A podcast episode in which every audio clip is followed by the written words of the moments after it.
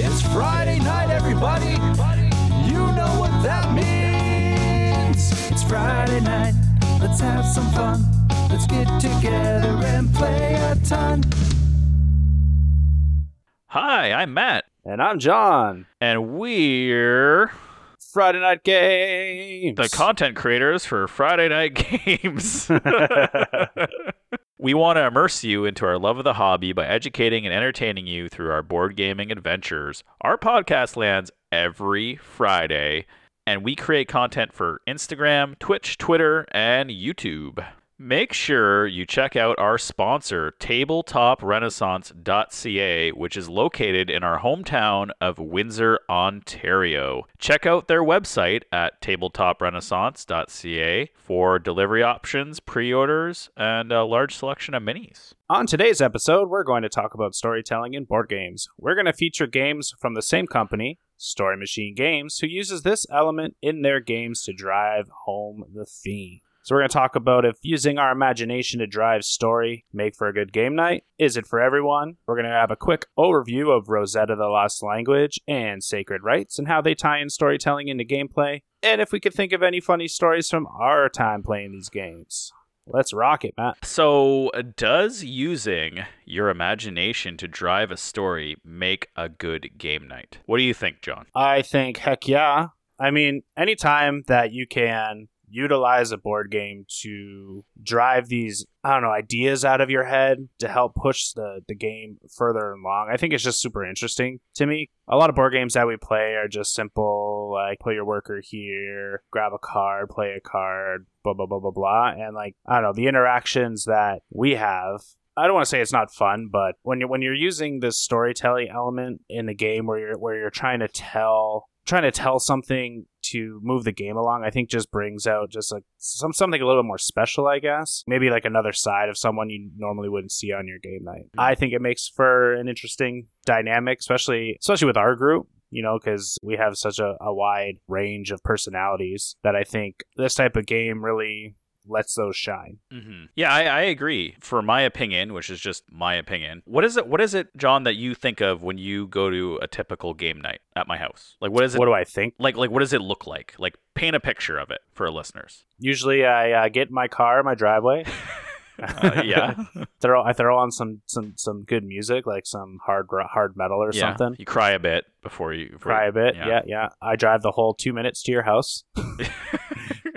right, but you speed most of the way. Yeah, yeah. No, when I get to your house, you know, usually you have like the game night, the game set up. hmm You teach it to us a little bit if we haven't learned it before. It depends on who's there. Right. So, you know, sometimes if like are you normal group generally right now is like Bill, Novi, yourself, and, and me, and we, d- we just get into it. And then depending on what type of game we're playing, So, so like, what are the games normally like? Assume, assume it's like me, you, Bill, Novi. Oh yeah, we're usually playing like either some sort of like worker placement game or uh, yeah, we just play. I don't know, man. We just play like a variety of stuff. Yeah, we, we, we do play a variety, but a lot of Yeah, times. so it's tough. It's but tou- it's tough to like pinpoint. when you th- exactly, I guess what I'm trying to say is when you think of like a typical like board game, you think of like something like strategy, right? Like everyone's sitting down, they're gonna play something with a lot of thinking or worker placement, or you gotta like set Yeah. your moves. You know, you're always determining what the best moves are, right? Maybe a game where you have to protect an area using resources. Like those are the types of games I think that when you think of a board game night, that's what you think people are playing. Am, am I wrong? right. Nope, you are correct. Yes, and so I know I am. no. So in these games, I, I feel like they involve a lot of logic, a lot of strategy found in the mechanics of the game itself. You have been given the system, which has been like laid out, which is usually me teaching everyone, right? So I lay out the system in Uh-huh. front of you.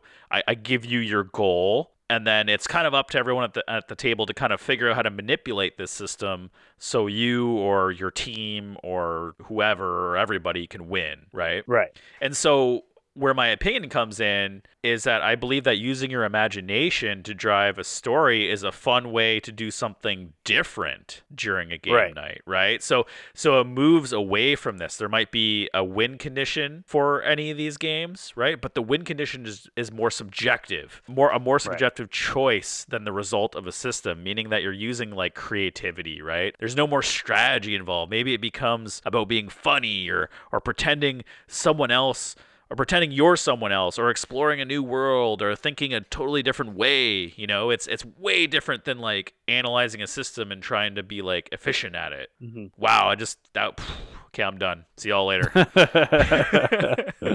is that do you agree with me on that on those points yeah, like and and that's why that's what I love about these types of games. Like they just they just unlock something different for me on, on game nights. You know, there's not a lot of games out there other than like RPG games that really take storytelling to you know that type of level that I've been finding. So I think the two games that we're going to talk about a little later on, like really really bring like a something different to the table. You know, pun intended, I guess. But that, ju- that, ju- that just that just makes the game night a little bit better Mhm. in my opinion but just just to get away from those you know heavier games you know those really thinky games it's just something that's like hey let's just use our brain a little bit differently tonight and exercise it in a way that uh, will be fun for everybody Yeah, let's get away from the an- analysis of a system, right? Or analysis paralysis, is, which could be a problem in those games. But let's get away from that. Mhm. Let's do something that maybe your mind doesn't do often, and you might kind of have a little bit of fun doing, or you'll hate it, or you won't want to do it because you're so analytical you don't want to do it. it totally happens too. do you think this game is for everyone do you think this type of game is for everyone Uh, yeah, I, you know, it's tough, right? I think you need the right group. I kind of said earlier, like maybe an analysis person may have a harder time doing this. But Mhm. really, when you look at it, you know, here, here's three things you really got to consider. Does your group want to sit around and be in their own thoughts? Because they may Right. not, they may not want to be, right? They may want to just escape whatever thoughts are going through their mind because that's what's going to influence your creativity, right? So they may just want to Mhm. escape that. So maybe they don't want to be in their own thoughts, or maybe they do. Maybe they're like, oh, all I do all day is I sit in front of a computer and do analytical things. My mind. I need to be more creative with myself. Totally happens too, right? Yep. Point two. Does the group want to be learning a new system? You know, that kind of goes back on the previous point. You know, do you want to do you want to sit there for half an hour and learn all about how this thing works? do you do you really want to deep dive into Twilight Imperium? like, do you want to sit there trying to learn Twilight Imperium and then Yeah. play it for eight Nope. hours? You know, or do you want it to be casual? You know, you have like a beer and you just want to like throw funny funny jokes, right? And and that's kind of what these imagination things do. They let you be creative. They let you have the outlet to to be funny. And then the other thing is, how imaginative is your group? Because if they're not, this thing is gonna go Yeah. like oh, this thing is gonna be on fire. fast, you know. big old dumpster fire yeah yeah i think that's kind of like what i was gonna gonna say you know just i think it, i think it can be for everybody but i think everyone has to be in the right mindset to play especially if you want to take it take the game seriously like these games can go either way like be super serious and or super hilarious Right. Just as like a note, like Pictionary is kind of like one of these games, right? Right. And it's a competitive game, but it could also be super funny too if Right. you want to make it funny. Yeah, and I think I think everyone should at least try it out because you know mo- most board gamers that I know like role playing games, and I know they like storytelling elements. So why not make it just like a lighter, fun version and just have a a lighter game night that's just fun, and then we're just having a grand old time. Like I I really enjoyed playing the two games that we're going to talk about. You know, we played one with our group and then one with your wife, and I had a great time both times and you know for different reasons. I really really really enjoyed just using a different part of my brain on game night i guess is where where i'm excited about talking about this subject. I think like, you know, you probably work at work, you're probably not very creative, you're probably very analytical, right? And then and when you come, sure, we, we play a lot of analytical games where you're learning a system. So just a break like that's really nice. And I know like you're probably more of a creative mind, like, you know, you were an artist at one point, you like drawing, like you have a lot of that creativity. So you probably want to exercise that more than you're allowed. yep sir I know. I know you. so what are these two games that we're going to talk about? all right so first i want to Wait, thank before- story machine Before you say that, I lied. I know what games they are. Go ahead. Yeah. So first off, I want to thank Story Machine Games for sending us these two games to play and preview on our socials and stuff. We've had these games for a little while, but I don't think we actually featured them on our podcast before. But the first game they sent us about this time last year was Rosetta the Lost Language. And then they sent us another game called Sacred Rites. So Rosetta the Lost Language was designed by John Onato and also the art by Michaela Don. In this game, players take on the role of experts who try to understand the written language of the author, another player who represents a lost individual, community, or civilization. The author assigns a meaning to an inscription that is written in a fictional script, and the experts must figure out what that meaning is. The experts choose a word as a guess, and the author translates it into the given script, informing their understanding of the written system. And players have 10 guesses to guess what the meaning is of the inscription before they lose the game. And there's different things that help along the way to give hints and stuff like that. But yeah, I, I don't know. What do you think about this game when we played it, Matt? You know, I, when I first saw it, I wasn't completely into it. I'm going to be very honest. I- Yeah. I looked at it and I'm like, uh, I don't know. Is this for me? Like, is this for a group? Like, it's, it's sometimes it's tough to gauge, right? But then we actually started playing it. I'm like, wow, this game's actually really good. It is really good. And I kind of like thought was like, oh, this is kind of like a hidden gem. I'm actually surprised no one's talking about it. Maybe because marketing budget on Story Machine Games. But I'm like, wow, this game actually has like, I can actually bring it out with a wide variety of people. I, we can bring it out and we're having a lot of fun playing it. A lot of fun joking Right. around, a lot of fun making fun of each other. because it allows for those interactions, which is really clever. Yeah, and so in this game, if I can describe it a little bit better, there's these beautifully drawn kind of like scenery cards, and you have to draw your inspiration on what the transcript means from these beautiful illustrations. And if I can talk about a little funny moment with ours, our gameplay of this, we played with Bill and Novi. Two of us decided to go pretty like serious with the game, Hmm. and then the other two went funny. Who who was So who was funny? I think Bill and I were actually serious, and you and Novi were trying to be funny with it. If I'm Hmm. if I'm remembering correctly. No surprises there. I was actually surprised Bill Bill went serious. Bill I- Bill's pretty competitive. being honest. But what my memory of the game was, Mike was the last person to go, and he had like an underwater one underwater scenario or scene. Sorry. It looked like here. Let me paint it. It looked like Atlantis, like a like a sunken Atlantis with like statue with like a giant statue in the middle or something like that. Yeah. Yeah. And I think maybe a shark floating in there Yes. somewhere. Yes. and and, and his his his clue was or his his his meaning was shark fin soup yeah. Oh. and like we just were not getting it and he was getting frustrated because we weren't getting his clues What were we trying to guess though? Do you remember? uh, probably everything but Oh, yeah, yeah, yeah. because it was all underwater so we're probably saying like shark we're probably saying like i don't know f- oh, yeah, yeah. I don't. I don't. I don't i don't know it's just underwater themed answers yeah. and he's talking about shark fin soup oh man Like what underwater. Under drowning. no, man, no. Shark fin soup. Like, oh my. yeah, I do remember that moment. It was it was really funny, and I, I think that's one of the moments where the game really. Actually, it's funny to say this, but the miscommunication is where the game really shined. yeah.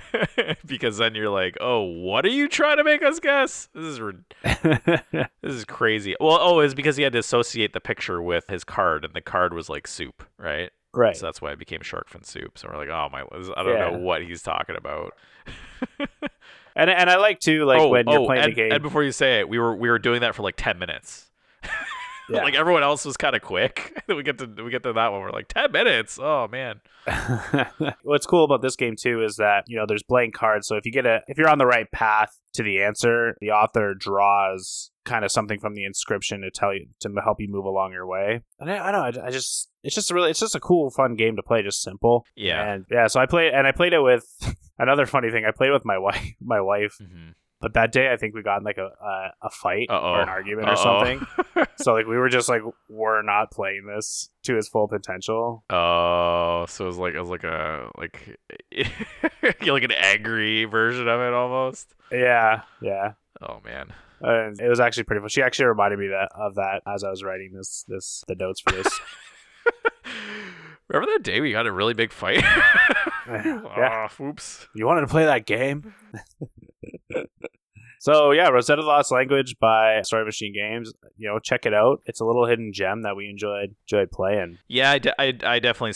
I'm gonna be a hipster here, board game hipster. I'm definitely gonna say is a very good game that you should try out. Definitely give it Yeah. a shot. It's very well made and it was a little ton of fun. So yeah, the second game that they sent us, they sent us during our lockdown, so I wasn't able to. We weren't able to get to it, get it to the table as soon as I wanted it to. But it's a game called Sacred Rites, designed by Julia Corwer and John Onato, and art by Christina Derrick. In Sacred Rites, players take the mantles of believers who privately are informed of the topic of a rite. So the catch: some, sometimes none, of the believers are left out, making them outsiders. Each believer then submits what they recall of the rite, such as chants, time of day, food for the feast, or special shapes. And you kind of have to be creative with it. Each believer has helped remember the rite and then an accusation occurs. Can each believer point out an outsider? Can the outsider fake their way through it and guess the topic? In the end, only the most confident and creative and devout among the believers will be declared the winner and master of ceremonies of the sacred of rites. So j- just before you go on, I'm just going to explain a little bit of the mechanics. Basically, you're going to have these cards in front of you, and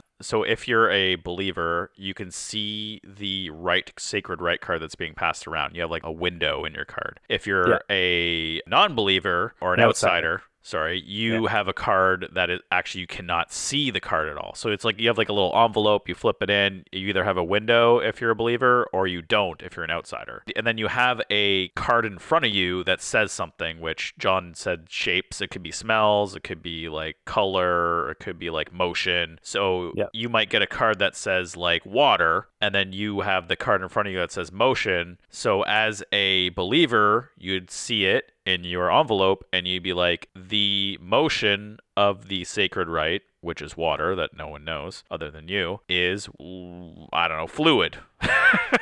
That's pretty obvious right? So Yeah. so you say it like Right. that, and then take the card out of your envelope, put it face down, and you pass it to the next person. So what comes up is when then if the person cannot actually read the card because he's an outsider, they have to like go on the previous clues. So Yeah. and then they and then once everyone finishes, then you point out who you think an outsider is or not. And actually, every you can have multiple outsiders or you could have zero outsiders in a game. Right. Depending on how many players you have, yeah. Right. I think what's really funny is when I believe when we played, we played with your wife, we did. and I I think I think I was it was like my I was the first person to go, and I was the outsider, and I made I made something I don't know what I forget what the what the rite was at all, but I made something up, and she kind of gave me like a weird look, hmm and then she is like, "The sound of your sacred rite is bull." No, that was me. I said that.